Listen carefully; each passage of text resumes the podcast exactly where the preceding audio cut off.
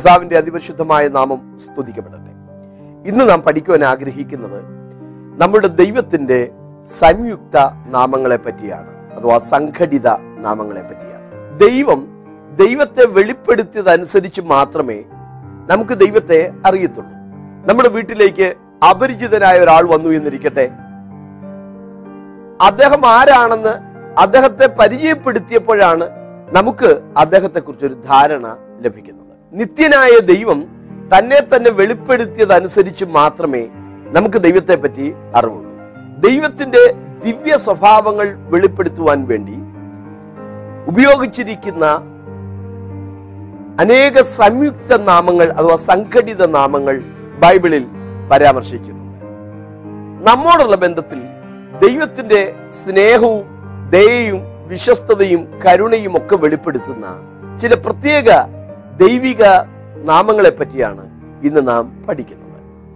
ഈ പഠനം നമ്മുടെ ദൈവം ആരാണെന്ന് കൂടുതൽ അറിയുവാനും ആ ദൈവത്തിൽ ആഴമായി വിശ്വസിപ്പാനും ശരണം വെക്കുവാനും തീർച്ചയായും ഈ പഠനം നമുക്ക് ഉപകരിക്കും. ദൈവത്തിന് സ്തോത്രം. ദൈവത്തിന്റെ ഒന്നാമത്തെ സംയുക്ത നാമം ദൈവം നമുക്ക് വേണ്ടി കരുതുന്നവനാണ് എന്നുള്ളതാണ്.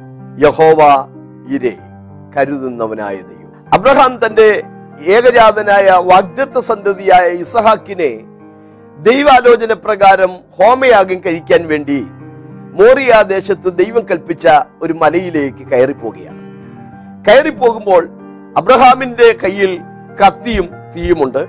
ഇസഹാക്കിന്റെ തോളിൽ ദഹിപ്പിക്കാനുള്ള വിറകിന്റെ കെട്ടുമുണ്ട്. ഹോമയാഗങ്ങൾ കണ്ട് പരിചയമുള്ള ഇസഹാക്ക് അപ്പച്ചനോട് ചോദിക്കുകയാണ് അപ്പച്ച കത്തിയും തീയും വിറകുമുണ്ടല്ലോ. ഹോമയാഗത്തിനുള്ള ആട്ടിൻകുട്ടി എവിടെ എന്ന്. ആ പിതാവ് പറഞ്ഞ മറുപടി ഇങ്ങനെയാണ്. മകനെ ദൈവം നോക്കിക്കൊള്ളും എന്ന്. ദൈവം നോക്കിക്കൊള്ളും എന്ന ആ വാക്ക് ഇസഹാക്കിനും തുടർന്നുള്ള യാത്രയ്ക്ക് ഒരു പ്രചോദനമായി. മോറിയ ദേശത്ത് ദൈവം കൽപ്പിച്ച മലയുടെ മുകളിലെത്തി യാഗപീഠത്തിന്മേൽ വെട്ടിക്കൊല്ലാനായി ഇസഹാക്കിനെ കെട്ടിക്കിടത്തി. പക്ഷേ വാളെടുത്ത് ബാലനെ വെട്ടാൻ ശ്രമിക്കുമ്പോൾ പെട്ടെന്ന് ദൈവത്തിൽ നിന്ന് ഒരു ശബ്ദം കേട്ടു. ബാലന്റെ മേൽ കൈവെക്കരുത്. തല ഉയർത്തി നോക്കി അബ്രഹാം കൊമ്പ് കുരുങ്ങിയ ഒരു ആട്ടിൻകുട്ടിയെ കാണുകയും ആ ആട്ടിൻകുട്ടിയെ എടുത്തുകൊണ്ടുവന്ന് ഇസഹാക്കിന് പകരമായി ആ യാഗപീഠത്തിന്മേൽ ബലിയർപ്പിക്കുകയും ചെയ്തു. യാഗപീഠത്തിന്മേൽ കെട്ടിക്കിടത്തിയിരുന്ന ഇസഹാക്കിന്റെ കെട്ടഴിച്ചു മാറ്റി അവനെ മാറ്റി നിർത്തി. പകരമായി ആടിനെ എടുത്ത് അറുത്ത് കഷ്ണങ്ങളാക്കി യാഗപീഠത്തിന്മേൽ വെച്ച് യാഗമർപ്പിക്കുമ്പോൾ ഇത് കണ്ടുകൊണ്ട് നിൽക്കുന്ന ഇസഹാക്കിന്റെ മനസ്സിലേക്ക് ഒരു ചിന്ത ഓടി വരികയാണ് യഹോവ ഇരേ. അബ്രഹാമിന്റെ മനസ്സിലേക്കും ആ ചിന്ത തന്നെ ഉടലെടുക്കുകയാണ് യഹോവ ഇരേ. ആ ആട്ടിൻകുട്ടിയെ കണ്ടപ്പോൾ ആ സ്ഥലത്തിന് അബ്രഹാം ഇട്ട പേരാണ് യഹോവ ഇരേ അബ്രഹാം ആ സ്ഥലത്തിന് യഹോവ ഇരേ എന്ന് പേരിട്ടു. യഹോവയുടെ പർവതത്തിൽ അവൻ പ്രത്യക്ഷനാകും. ഉൽപ്പത്തി ഇരുപത്തിരണ്ടിന്റെ എട്ട് പതിനാല് വാക്യം. ദൈവം കരുതുന്നവനായ ദൈവമാണ്. അബ്രഹാം ആ സ്ഥലത്തിനിട്ട പേര് നോക്കൂ. യഹോവ ഇരേ കരുതുന്നവനായ ദൈവം. നമ്മളെ പലപ്പോഴും അലട്ടാറുള്ള ഒരു ചോദ്യമാണിത് ചിന്തയാണിത്. ആര് എനിക്ക് വേണ്ടി കരുതും? മാതാപിതാക്കളും കുഞ്ഞുങ്ങളും പലപ്പോഴും ആശങ്കപ്പെടുന്ന ഒരു ചിന്തയാണിത്. ആര് എനിക്ക് വേണ്ടി കരുതും? വേദപുസ്തകത്തിൽ ഈ ചിന്ത വളരെ ആഴമായി വിശദീകരിച്ചിട്ടുണ്ട്. പത്രോസിന്റെ ലേഖനത്തിൽ നാം ഇങ്ങനെ വായിക്കുന്നു അവൻ നിങ്ങൾക്കായി കരുതുന്നവനാകിയാൽ നിങ്ങളുടെ സകല ചിന്താകുലവും അവന്റെ മേൽ ഇട്ടുകൊള്ളി അമ്പത്തിയഞ്ചാം സങ്കീർത്തനം ഇരുപത്തിരണ്ടാമത്തെ വചനം നിന്റെ ഭാരം യഹോവയുടെ മേൽ വെച്ചുകൊള്ളുക. അവൻ നിന്നെ പുലർത്തും. നീതിമാൻ കുലുങ്ങിപ്പോകുവാൻ ദൈവം ഒരു നാളും സമ്മതിക്കുകയില്ല. നിന്റെ വഴിയെ ഹോവയെ ഫരമേൽപ്പിക്ക അവനിൽ തന്നെ ആശ്രയിക്ക അവൻ നിന്റെ പാതകളെ നേരെയാക്കും. കുളക്കരയിൽ മുപ്പത്തെട്ട് വർഷമായി കിടന്നിരുന്ന ഒരു സഹോദരനോട് രോഗിയായ ഒരു സഹോദരനോട് യേശു കർത്താവ് കരുണ കാണിച്ചു. അവൻ കർത്താവിനോട് പറഞ്ഞ ഒരു വാക്കിങ്ങനെയാണ് എനിക്ക് ആരുമില്ല. കുളം കലങ്ങുമ്പോൾ അതിലേക്ക് എന്നെ ഇറക്കുവാൻ എനിക്ക് ആരുമില്ല എന്നാണ് അവൻ പറഞ്ഞത്. ലോകത്തിൽ ഇതേപോലെ കേഴുന്ന അനേക മനുഷ്യരുണ്ട്. എനിക്ക് ആരുമില്ല. നിങ്ങൾക്ക് വേണ്ടി കരുതാൻ ഭൂമിയിൽ ആരും ഉണ്ടാവില്ല. നിങ്ങളെ നല്ല നിലയിൽ സഹായിക്കാൻ ഭൂമിയിൽ ആരും ഉണ്ടാവില്ല. പക്ഷേ വിശുദ്ധ വേദപുസ്തകത്തിലെ ദൈവം അവൻ നിങ്ങൾക്ക് വേണ്ടി കരുതുന്നവനാണ്. ദൈവത്തിന്റെ വാക്ക് കേട്ട് അതുപോലെ അനുസരിപ്പാൻ ദൈവത്തിന്റെ നിയോഗപ്രകാരം ചുവട് വെച്ച് മുന്നോട്ട് പോകാൻ നിന്റെ ജീവിതം നീ സമർപ്പിക്കുമെങ്കിൽ തീർച്ചയായും ഈ ദൈവം നിനക്ക് വേണ്ടി കരുതുവാനിടയായി തീരും ദൈവം പറയുകയാണ് നീ എന്റെ കാര്യം നോക്കുകയും എന്റെ വഴികളിൽ നടക്കുകയും ചെയ്താൽ ഈ നിൽക്കുന്നവരുടെ ഇടയിൽ ഞാൻ നിനക്ക് ആഗമനം അനുവദിക്കും. ദൈവത്തിന്റെ രണ്ടാമത്തെ സംയുക്ത നാമം യഹോവ നിസി എന്നുള്ളതാണ്. യഹോവ എന്റെ കൊടി എന്നാണ് അർത്ഥം.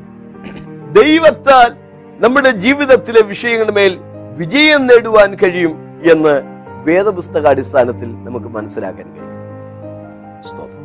രഫീദീമിൽ വെച്ച് അമാലേക്ക് ശക്തികൾ വന്ന് ഇസ്രായേലിനോട് യുദ്ധം ചെയ്തു. യോശുവ ആളുകളെ തിരഞ്ഞെടുത്തുകൊണ്ട് ഇസ്രായേലിന് വേണ്ടി അമാലേക്കിനോട് ഏറ്റുമുട്ടി. ആ സന്ദർഭത്തിൽ മോശെ കുന്നിൻ പുറത്ത് കയറി കൈ ഉയർത്തി പിടിച്ചുകൊണ്ട് ദൈവത്തിന്റെ സന്നദ്ധിയിൽ നിന്നു. എന്താ കൈ ഉയർത്തിപ്പിടിക്കുക എന്നുള്ളത് ദൈവം ഭാഗം പക്ഷവാതം ചെയ്ത് പ്രാർത്ഥിക്കുന്നു എന്നുള്ളതാണ് കരമുയർത്തി പ്രാർത്ഥിക്കുന്നതിന്റെ അർത്ഥം. അത് പുസ്തകത്തിൽ നമ്മൾ വായിക്കുന്നുണ്ടല്ലോ. ഔവണ്ണ പുരുഷന്മാരെല്ലായിടത്തും കോപവും വാഗ്വാദവും വിട്ടകന്ന് തങ്ങളുടെ വിശുദ്ധ കരങ്ങളെ ഉയർത്തി പ്രാർത്ഥിക്കട്ടെ. അങ്ങനെ മോശ കുന്നിൻ പുറത്ത് കയറി കൈ ഉയർത്തി നിൽക്കുമ്പോൾ ഇസ്രായേലിന് അതിശയകരമായ വിജയം കിട്ടി. എന്നാൽ മോശയുടെ കൈ താഴ്ത്തിയിരിക്കുമ്പോൾ ഇസ്രായേൽ പരാജയപ്പെടുകയും അമാലേക്ക് ജയിക്കുകയും ചെയ്യുമായിരുന്നു. മോശയ്ക്ക് ഒരു കാര്യം മനസ്സിലായി. അവൻ ദൈവ സന്നിധാനത്തിൽ പക്ഷപാതം ചെയ്ത് പ്രാർത്ഥിച്ചാൽ ദൈവം കരുണ തോന്നി തന്റെ ജനത്തിന് ജയം നൽകും എന്ന് മനസ്സിലാക്കി. ആ യുദ്ധത്തിൽ ഇസ്രായേൽ അത്ഭുതപൂർവമായ വിജയം നേടി. ഇത് ഇസ്രായേലിന്റെ ചരിത്രത്തിൽ എന്നും ഒരു ജ്ഞാപകമായിരിക്കണം ഓർമ്മയായിരിക്കണം. അതിനുവേണ്ടി മോശ അവിടെ ഒരു യാഗപീഠം പണിയുകയും ദൈവം എന്റെ ജയത്തിന്റെ കൊടി എന്ന അർത്ഥത്തിൽ യഹോവ നിസി എന്ന് അതിന് പേരിടുകയും ചെയ്തു. ജയം തരുന്നത് ദൈവമാണ് എന്ന് യഹൂദന്മാർ സമ്പൂർണമായി വിശ്വസിച്ചിരുന്നു. വേദപുസ്തകത്തിലെ അനേക വാക്യങ്ങളിൽ ജയം തരുന്നത് ദൈവമാണ് എന്ന ചിന്ത നമുക്ക് കാണുവാൻ കഴിയും. ചില വേദവാക്യങ്ങൾ ഞാൻ ഉദ്ധരിക്കട്ടെ. രണ്ട് ഷമേലിന്റെ പുസ്തകം എട്ടാം ആറ് പതിനാല് വാക്യം യഹോവ അവന് ജയം നൽകി. രണ്ട് ശമേൽ ഇരുപത്തിമൂന്നിന്റെ പത്ത് പതിനൊന്ന് വാക്യം യഹോവ വലിയൊരു ജയം നൽകി. രണ്ട് ദിനവൃത്താന്തം പതിനൊന്നിന്റെ പതിനാല് യഹോവ അവർക്ക് വലിയൊരു ജയം നൽകി. രണ്ട് ദിനവൃത്താന്തം പതിമൂന്നിന്റെ പതിനെട്ട് യഹോവയിൽ ആശ്രയിച്ചതുകൊണ്ട് ജയം ലഭിച്ചു. രണ്ട് ദിനവൃത്താന്തം ഇരുപതിന്റെ ഇരുപത്തിയേഴ് ശത്രുക്കളുടെ മേൽ ജയസന്തോഷം നൽകി. സങ്കീർത്തനം ഇരുപതിന്റെ അഞ്ച് ഞങ്ങൾ നിന്റെ ജയത്തിൽ ഘോഷിച്ചുല്ലസിക്കുന്നു സങ്കീർത്തനം തൊണ്ണൂറ്റി എട്ടിന്റെ ഒന്ന് അവന്റെ വിശുദ്ധ ഭുജവും അവന് ജയം നേടിയിരിക്കുന്നു. നമുക്ക് ജയം ലഭിക്കുന്നത് നമ്മുടെ സ്വശക്തി കൊണ്ടല്ല ദൈവത്താൽ നാം വീര്യം പ്രവർത്തിക്കും. സദൃശവാക്യം ഇരുപത്തിയൊന്നിന്റെ മുപ്പത്തിയൊന്നാമത് വചനം. ജയമോ യഹോവയുടെ കൈവശം ഇരിക്കുന്നു. ജീവിതത്തിൽ എനിക്കൊരു വിജയമുണ്ടാകുമോ? ഈ പഠനത്തിൽ ഈ പരിശ്രമത്തിൽ ഈ ബിസിനസ്സിൽ എനിക്കൊരു വിജയമുണ്ടാകുമോ? യഹോ വീട് പണിയാതിരുന്നാൽ പണിയുന്നവർ വൃതാധ്വാനിക്കുകയാണ് യഹോ പട്ടണം കാക്കാതിരുന്നാൽ കാവൽക്കാർ വൃതാ ജാഗരിക്കുകയാണ് പ്രിയ സുഹൃത്തെ നീ നിന്റെ ആശ്രയം സൈന്യങ്ങളുടെ ദൈവമായ ഹോവയിൽ വെക്കും തീർച്ചയായും ദൈവം നിനക്ക് ജയത്തിന്റെ കൊടി നൽകി തരിക തന്നെ ചെയ്യും. ഇസ്രായേൽ ജനം അതൊരിക്കലും മറന്നു പോകരുത് എന്ന ആഗ്രഹമുള്ളത് കൊണ്ട് തന്നെയാണ് ആ യാഗപീഠത്തിന് യഹോവ നിസി എന്ന് അവർ പേർ വിളിച്ചത്. അതെ നമ്മുടെ ജയം ദൈവത്തിന്റെ കയ്യിലിരിക്കുകയാണ്. ദൈവത്തിന്റെ മൂന്ന് ദൈവം നമ്മെ സൗഖ്യമാക്കുന്നവനായ ദൈവമാണ് എന്നുള്ളതാണ്. യഹോവ റാഫ സൗഖ്യമാക്കുന്ന ദൈവം. ഇസ്രായേൽ ജനം മരുഭൂമിയിലൂടെ നടക്കുമ്പോൾ അവർക്ക് വെള്ളമില്ലാതെ വന്നു. വെള്ളമില്ലാതെ നടക്കുമ്പോൾ അവർക്ക് അല്പം വെള്ളം കിട്ടുകയുണ്ടായി. ആർത്തിയോട് ചെന്ന് അവർ അത് കോരിക്കുടിച്ചു പക്ഷേ അത് കയ്പുള്ളതായിരുന്നു. അതിനെ അവർ മാറ എന്ന് പേർ വിളിച്ചു. കയ്പുള്ള വെള്ളം. എന്ത് ചെയ്യാൻ പറ്റും? അവർ ദൈവത്തിൽ ആശ്രയിച്ചു. ദൈവം ഒരു വൃക്ഷം അവർക്ക് കാണിച്ചു കൊടുത്തു. ആ വൃക്ഷം അതിലിട്ടപ്പോൾ ആ വെള്ളം മധുരമായി നമ്മുടെയൊക്കെ ജീവിതത്തിൽ ഇതിന് സമാനമായ അനുഭവങ്ങൾ വന്നിട്ടുണ്ട്. ഏറിയ നാളുകൾ ആഗ്രഹിച്ച് പ്രാർത്ഥിച്ച് ഇരുന്നിട്ട് കിട്ടിയ ഒരു നന്മ വന്ന ഒരു വിവാഹ ജീവിതം അല്ലെങ്കിൽ ലഭിച്ച ഒരു കുഞ്ഞ് ഒരു ദുരന്തമോ ദുഃഖമോ ആയി മാറിയാൽ നമുക്ക് എത്രയോ പ്രയാസമുണ്ടാകും. മാറയുടെ അനുഭവങ്ങൾ പോലത്തെ അവസ്ഥകൾ നമ്മുടെ ജീവിതത്തിൽ വരുമ്പോൾ പലപ്പോഴും നാം വിറുവിറുത്തു പോകാറില്ലേ? എന്നാൽ മാറയുടെ അനുഭവങ്ങൾ ജീവിതത്തിലുണ്ടെങ്കിലും മധുരമാക്കി തരുന്ന ഒരു ദൈവം നമുക്ക് വേണ്ടിയുണ്ട്. മാറയെ മധുരമാക്കുന്നവനായ ദൈവം. അന്ന് ദൈവം എന്താണ് പറഞ്ഞത്? ഞാൻ നിന്നെ സൗഖ്യമാക്കുന്ന യഹോവ. ദൈവിക രോഗസൗഖ്യം വേദപുസ്തകത്തിൽ വിശദീകരിച്ചിരിക്കുന്നത് കർത്താവിന്റെ ക്രൂശ് മരണവുമായി ബന്ധപ്പെടുത്തിയാണ്. പുതിയ നിയമത്തിൽ പത്രോസിന്റെ ലേഖനത്തിൽ നിന്നുള്ള ഒരു വാക്യം ഞാൻ വായിച്ചു കേൾപ്പിക്കാം. അവൻ തന്റെ ശരീരത്തിൽ നമ്മുടെ പാപങ്ങളെ ചുമന്നുകൊണ്ട് ക്രൂശിന്മേൽ കയറി അവന്റെ അടിപ്പിണരാൽ നിങ്ങൾക്ക് സൗഖ്യം വന്നുമിരിക്കുന്നു. അവന്റെ അടിപ്പിണരാൽ നിങ്ങൾക്ക് സൗഖ്യം വന്നുമിരിക്കുന്നു. അത് ക്രൂശിൽ കയറിയ കർത്താവുമായി ബന്ധപ്പെടുത്തിയാണ് പറഞ്ഞിരിക്കുന്നത്. ദൈവത്തിന് സ്തോത്രം. യേശു ക്രിസ്തുവിന്റെ ക്രൂശിലെ ആ പരമബലി നമ്മുടെ പാപത്തിന്റെ ക്ഷമയ്ക്ക് വേണ്ടി മാത്രമായിരുന്നില്ല രോഗസൗഖ്യത്തിന് വേണ്ടി കൂടിയായിരുന്നു. യശയ പ്രവചനം അമ്പത്തിമൂന്നാമതേ നാല് അഞ്ച് വാക്യം. സാക്ഷാൽ നമ്മുടെ രോഗങ്ങളെ അവൻ വഹിച്ചു നമ്മുടെ വേദനകളെ അവൻ ചുമന്നു. നമ്മുടെ അതിക്രമങ്ങൾ നിമിത്തം മുറിവേറ്റും നമ്മുടെ അകൃത്യങ്ങൾ നിമിത്തം തകർന്നു മരിക്കുന്നു. നമ്മുടെ സമാധാനത്തിനായുള്ള ശിക്ഷ അവന്റെ മേലായി അവന്റെ അടിപ്പിണരാൽ നമുക്ക് സൗഖ്യം വന്നിരിക്കുന്നു. ദൈവിക രോഗസൗഖ്യത്തെ കുറിച്ച് പറയുന്നിടത്തെല്ലാം കർത്താവിന്റെ ക്രൂശ് മരണവുമായി ബന്ധപ്പെടുത്തിയാണ് അത് പറഞ്ഞിരിക്കുന്നത്. നമ്മുടെ രോഗങ്ങളെ അവൻ വഹിച്ചു നമ്മുടെ വേദനകളെ അവൻ ചുമന്നു. അവന്റെ അടിപ്പിണരാൽ നിങ്ങൾക്ക് സൗഖ്യം വന്നുമിരിക്കുന്നു. രണ്ടായിരത്തോളം വർഷങ്ങൾക്കപ്പുറമാണ് യേശു ക്രിസ്തു നമുക്ക് വേണ്ടി കുരിശിൽ യാഗമാകപ്പെട്ടത്. ആ യാഗബലിയിൽ നമ്മുടെ പാപക്ഷമ മാത്രമല്ല നമ്മുടെ രോഗസൗഖ്യവും ഉള്ളടക്കം ചെയ്തിരിക്കുകയാണ്. അവന്റെ അടിപ്പിണരാൽ നിങ്ങൾക്ക് സൗഖ്യം വരും എന്നല്ല സൗഖ്യം വന്നുമിരിക്കുന്നു എന്നാണ്. യേശു ക്രിസ്തുവിന്റെ കുരിശിലൂടെ സമ്പാദിച്ച രോഗസൗഖ്യവും ഇന്ന് നമുക്ക് അനുഭവിക്കാൻ കഴിയും. യേശു ക്രിസ്തു ഭൂമിയിലായിരുന്നപ്പോൾ അനേക രോഗികളെ സൗഖ്യമാക്കി. അതിനെക്കുറിച്ച് മത്തായ സുവിശേഷകൻ എടുത്തെഴുതുമ്പോൾ യശിയ പ്രവചനത്തിലെ ആ വചനം ഉദ്ധരിച്ചുകൊണ്ടാണ് അക്കാര്യം രേഖപ്പെടുത്തുന്നത്. അവൻ വാക്കുകൊണ്ട് ദുരാത്മാക്കളെ പുറത്താക്കി സകലവിധ ദീനക്കാർക്കും സൗഖ്യം വരുത്തി. അവൻ നമ്മുടെ ബലഹീനതകളെ എടുത്തു വ്യാധികളെ ചുമന്നു എന്ന് യശയാ പ്രവാചകൻ പറഞ്ഞത് നിവർത്തിയാകുവാൻ തന്നെ. പ്രകൃതിയുടെ നിയമത്തോട് നാം വിഘടിക്കുമ്പോൾ നമുക്ക് രോഗം വരാം. ശാരീരികമായ ക്ഷീണം മൂലം നമുക്ക് രോഗം വരാം. എല്ലാ രോഗവും ആകണമെന്നില്ല ചില രോഗങ്ങൾ സാത്താൻ കൊണ്ടുവരുന്ന രോഗങ്ങളുമുണ്ട്. യോബിനെ ഉച്ച മുതൽ ഉള്ളംകാൽ വരെ സാത്താൻ വ്രണങ്ങളാൽ ബാധിച്ചു എന്നാണല്ലോ വൈവിളി വായിക്കുന്നത്.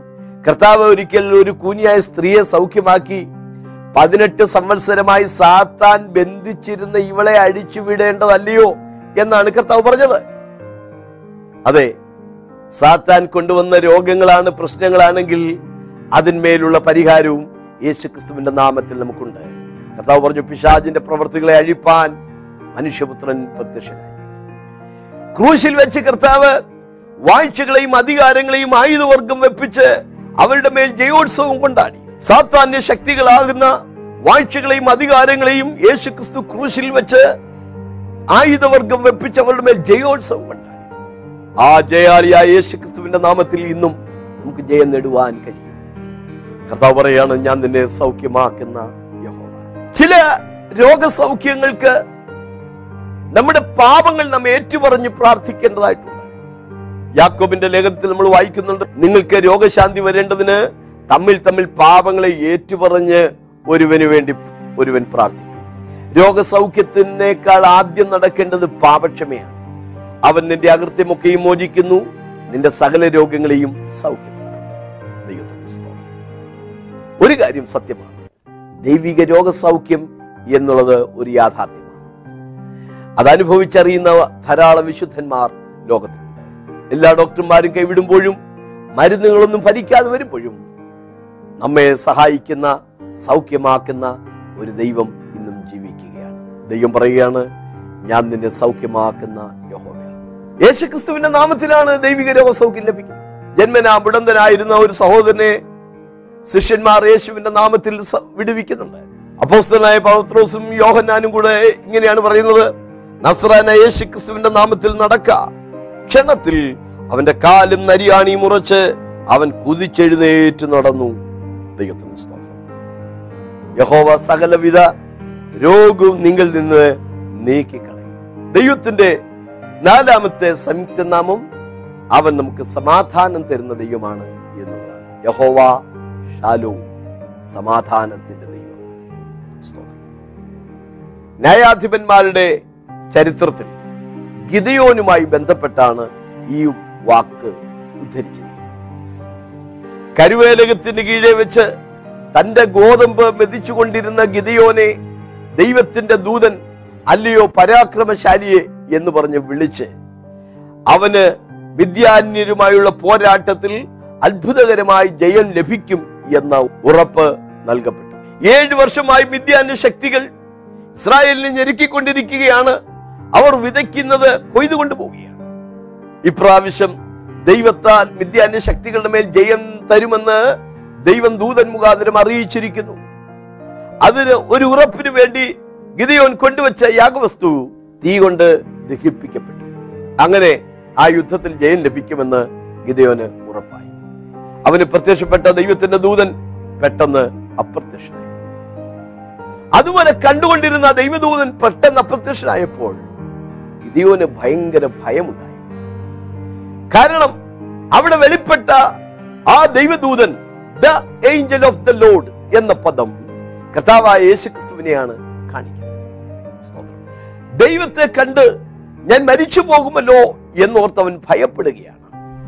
ദൈവം അവനോട് ഇങ്ങനെ പറഞ്ഞു ഭയപ്പെടേണ്ട നീ മരിക്കയില്ല. നിനക്ക് സമാധാനം മോശ ഒരിക്കൽ ദൈവത്തെ കാണണമെന്ന് ആഗ്രഹിച്ചപ്പോൾ ദൈവം പറഞ്ഞു ഇല്ല ഒരു മനുഷ്യനും എന്നെ കണ്ടാൽ പിന്നെ ജീവനോടെ ഇരിക്കില്ല. അതെ മനുഷ്യരാരും കണ്ടിട്ടില്ലാത്തവനും കാണാൻ കഴിയാത്തവനും അടുത്തുകൂടാത്ത വെളിച്ചത്തിൽ വസിക്കുന്നവനുമാണ് നമ്മുടെ ദൈവം. ആ ദൈവത്തിന്റെ മാനുഷ്യഭാവത്തിലുള്ള ആ വെളിപ്പെടുത്തൽ ലഭിച്ച ഗിദിയോൻ ഞാൻ മരിച്ചു പോകുമോ എന്ന് ഭയാശങ്കപ്പെടുകയാണ്. ദൈവനോട് പറഞ്ഞു ഇല്ല ഗിദിയോന്റെ ജീവിതത്തിൽ അവൻ മരണത്തെ അഭിമുഖീകരിച്ചിട്ടുണ്ട്. ഒരിക്കൽ പട്ടണക്കാരെല്ലാം കൂടെ വന്ന് അവന്റെ വീട് വളഞ്ഞ് അവനെ പുറത്തു കൊണ്ടുവരിക അവൻ മരിക്കണമെന്ന് പറയുന്നുണ്ട്. പക്ഷേ ദൈവം അവനോട് പറഞ്ഞ വചനമാണ് അവിടെ നിറവേറിയത്. നീ മരിക്കയില്ല പട്ടണക്കാരവനെ കൊന്നില്ല. അവൻ യുദ്ധത്തിൽ ഏർപ്പെട്ടിട്ടുണ്ട്. പക്ഷേ അവൻ മരിക്കുവാൻ ദൈവം അനുവദിച്ചില്ല. ദൈവം പറഞ്ഞ വാക്ക് നിനക്ക് സമാധാനം. നീ മരിക്കയില്ല അതെ അന്ന് ഗിതയോന് സമാധാനം നൽകിയ ദൈവം ഇന്ന് നമുക്കും സമാധാനം നൽകി തരുവാൻ വിശ്വസ്തനായി പാർക്കുകയാണ്. മനുഷ്യന്റെ ഇന്നത്തെ ഒരു വലിയ പ്രശ്നമാണ് സമാധാനമില്ല വ്യക്തികളിൽ സമാധാനമില്ല കുടുംബങ്ങളിൽ സമാധാനമില്ല ഭാര്യ ഭർത്താക്കന്മാർ തമ്മിൽ സമാധാനമില്ല സഹോദരങ്ങൾ തമ്മിൽ സമാധാനമില്ല. അസമാധാനത്തിന്റെ വാക്കുകളാണ് എവിടെയും കേൾക്കുവാൻ കഴിയുന്നത്. ടി വി വാർത്താ മാധ്യമങ്ങളിലേക്ക് നോക്കിയാൽ ഭീകരതയുടെ ഭീതിപ്പെടുത്തുന്ന വല്ലാത്ത ശബ്ദങ്ങളാണ് എങ്ങുമെങ്ങും നമുക്ക് കേൾക്കുവാൻ കഴിയും സമാധാനത്തിന് വേണ്ടി മനുഷ്യൻ ഇന്ന് കേഴുന്നുണ്ട്. എന്നാൽ വേദപുസ്തകത്തിലേക്ക് വന്നാൽ നമുക്ക് സമാധാനം തരുന്നവനായ ഒരു ദൈവത്തെ നമുക്ക് കാണാൻ കഴിയും. അത് വേറെ ആരുമല്ല കർത്താവായ ഭയപ്പെട്ടിരുന്ന ശിഷ്യന്മാരുടെ നടുവിൽ യേശു ക്രിസ്തു വെളിപ്പെടുമ്പോൾ മൂന്ന് പ്രാവശ്യം കർത്താവ് അവരോടായി പറഞ്ഞൊരു വാചകമുണ്ട്. നിങ്ങൾക്ക് സമാധാനം നിങ്ങൾക്ക് സമാധാനം നിങ്ങൾക്ക് സമാധാനം. യേശുവിനെ സമാധാനത്തിന്റെ പ്രഭു എന്നാണ് യശയപ്രവിന് ഒൻപതാമതയും ആറാം വാക്യത്തിൽ നാം വായിക്കുന്നത്. പൗലോസ് അപ്പോസ്തോലൻ എഫ് എസ് ലേഖനം രണ്ടിന്റെ പതിനാലിൽ യേശുവിനെ പരിചയപ്പെടുത്തുമ്പോൾ ഇങ്ങനെ നാം വായിക്കുന്നു. അവൻ നമ്മുടെ സമാധാനം. നമുക്ക് സമാധാനം തരുവാൻ ആർക്ക് കഴിയും? കർത്താവ് പറയാണ് ഞാൻ എന്റെ സമാധാനം നിങ്ങൾക്ക് തന്നേച്ചു പോകുന്നു. ലോകത്തിന് തരുവാൻ കഴിയാത്ത എടുത്തു കളവാൻ കഴിയാത്ത ദിവ്യമായ സമാധാനമാണ് നമ്മുടെ കർത്താവ് നമുക്ക് തരുന്നത്. അതെ നമ്മുടെ ദൈവത്തിന്റെ സന്നിധിയിൽ നമുക്ക് സമാധാനമുണ്ട്. ദൈവത്തെക്കുറിച്ച് ഉപയോഗിച്ചിരിക്കുന്ന മറ്റൊരു സംയുക്ത നാമം എൽ റോയി എന്നാണ്. അതിന്റെ അർത്ഥം എന്നെ കാണുന്നവനായ ദൈവം എന്നാണ്. സാറായുടെ പീഡിപ്പിക്കൽ സഹിക്കവയ്യാതെ വീട് വിട്ട് എവിടെങ്കിലും പോയി മരിച്ചേക്കാമെന്ന് കരുതി ഹാഗാർ എന്ന മിശ്രമ്യദാസി വീട് വിട്ട്.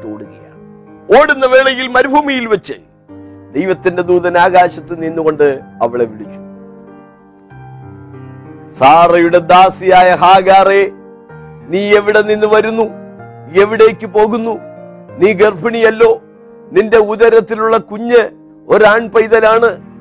അവൻ വലിയൊരു ജാതിയായി തീരും എന്നൊക്കെ ദൈവം അവളോട് സംസാരിക്കുന്നു മനോനില തെറ്റിയവളെ പോലെ ഓടുന്ന അവളുടെ മാനസികാവസ്ഥ ഒന്ന് മനസ്സിലാക്കാൻ പോലും യജമാനത്തിക്കോ അബ്രഹാമിനോ അല്ലെങ്കിൽ വേറെ ആർക്കുമോ കഴിയാതിരിക്കുമ്പോൾ അവളെ നന്നായി അറിയുന്ന ഒരു ദൈവം ആ മരുഭൂമിയിൽ അവൾക്ക് വേണ്ടി അവളുടെ പേര് ദൈവത്തിന് അറിയാം ഹാഗാർ എന്നാണ്.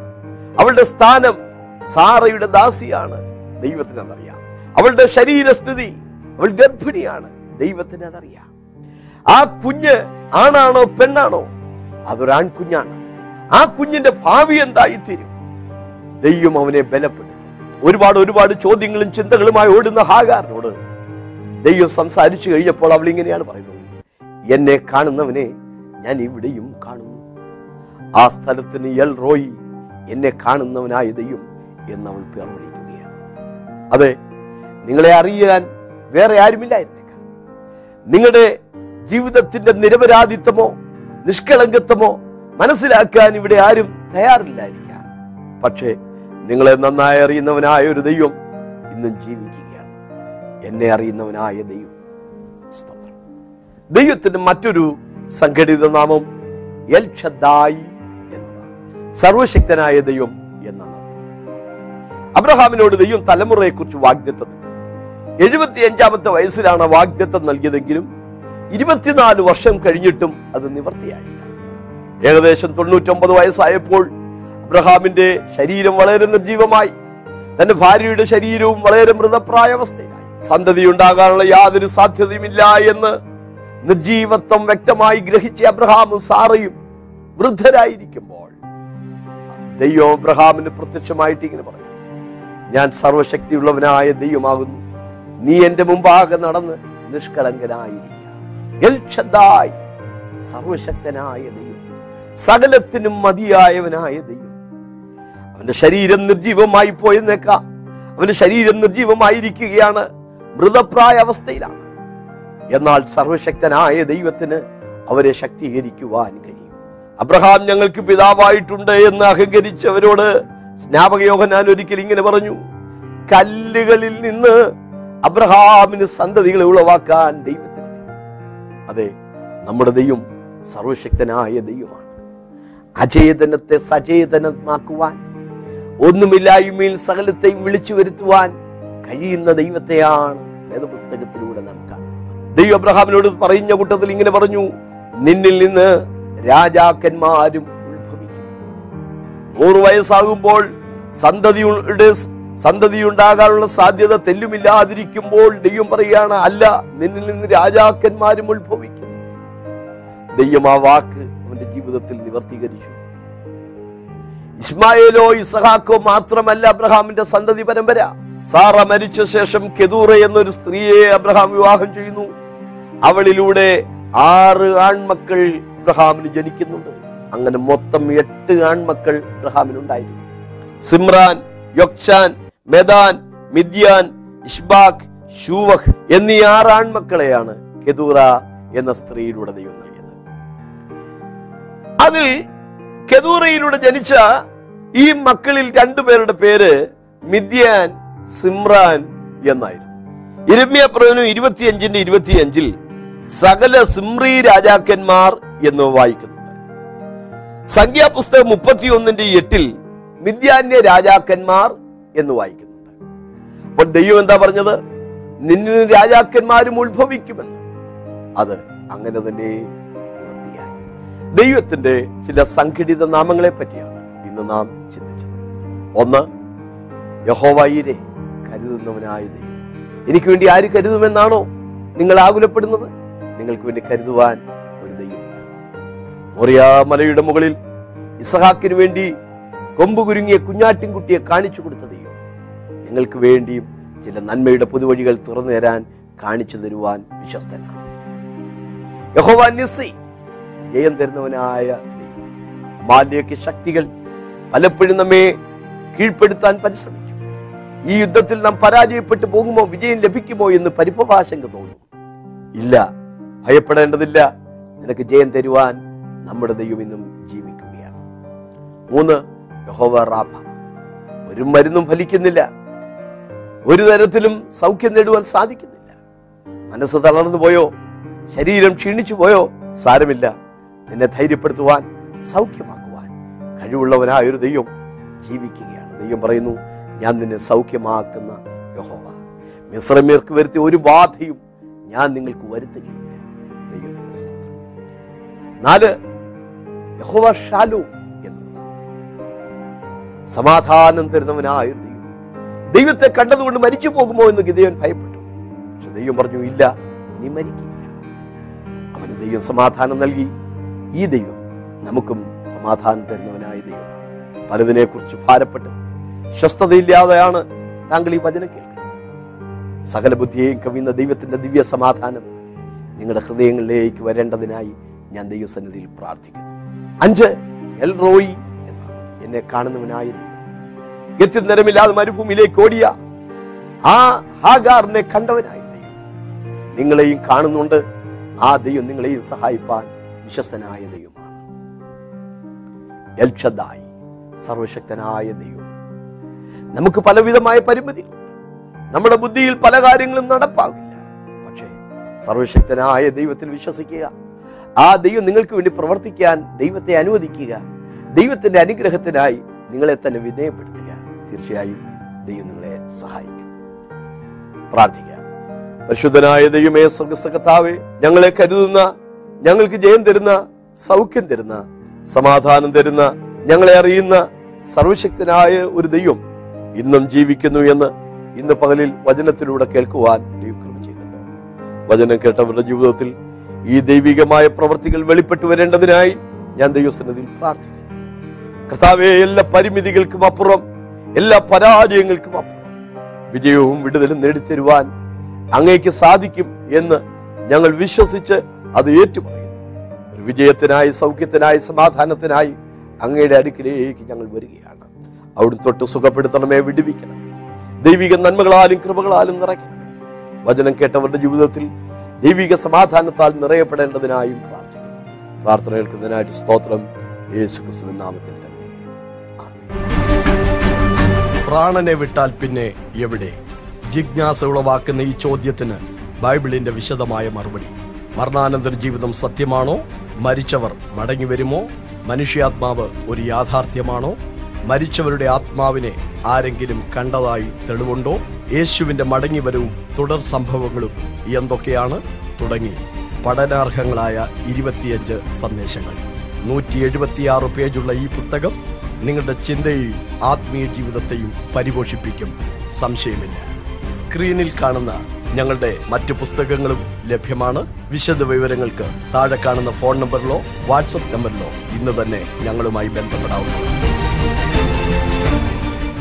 അടുത്ത ആഴ്ച ഇതേ ദിവസം ഇതേ സമയം നമുക്ക് വീണ്ടും കണ്ടുമുട്ടാം. അതുവരെ ദൈവം നമ്മെ ഏവരെയും കാത്തു പരിപാലിക്കട്ടെ